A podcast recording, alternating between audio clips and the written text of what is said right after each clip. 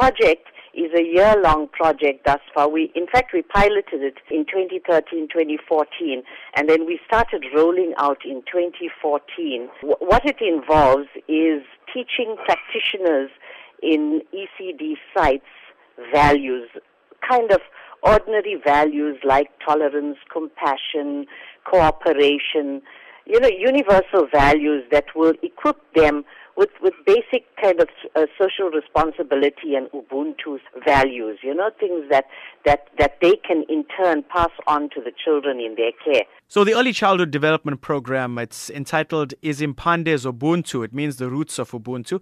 And it has targeted 13 sites, including students from Phoenix, Inanda, and Tuzuma, KwaMashu as well. How is this program going to help in molding children into the sociably responsible, caring citizens that we do want to raise? So what we've done is for a year we've trained these these practitioners from 13 sites in the pink area, which is Phoenix, Inanda, Ntuzuma, and KwaMashu. We've trained them, then we've given them, so it's one once weekly training sessions.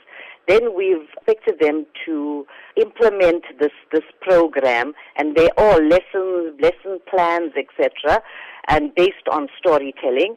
We've expected them then to implement these lesson plans in their classrooms. So on two levels, one, the practitioners themselves absorb the values, and on the next level, with this kind of uh, frame of reference, they in turn then impart these values to the to the children and very kind of specifically and deliberately. And you did say it was a year long program, so how have the children reacted to it? I know that the program did include critical aspects such as nutrition, physical development, and the creative arts. Tell me more about it. Uh, out of this training has come a, uh, a training manual based on our experiences, feedbacks that we've got, and various kind of um, exchanges we've had with practitioners, with site supervisors, etc. So today is the close of the year-long project. It's a phase two after our pilot. Uh, it's the close of the project. We are we are giving certificates of participation to the 13 trainees that participated, and of course acknowledging the support of the site supervisors and the sites. And then we've also we're also launching our training manual to really take it to to all public facilities.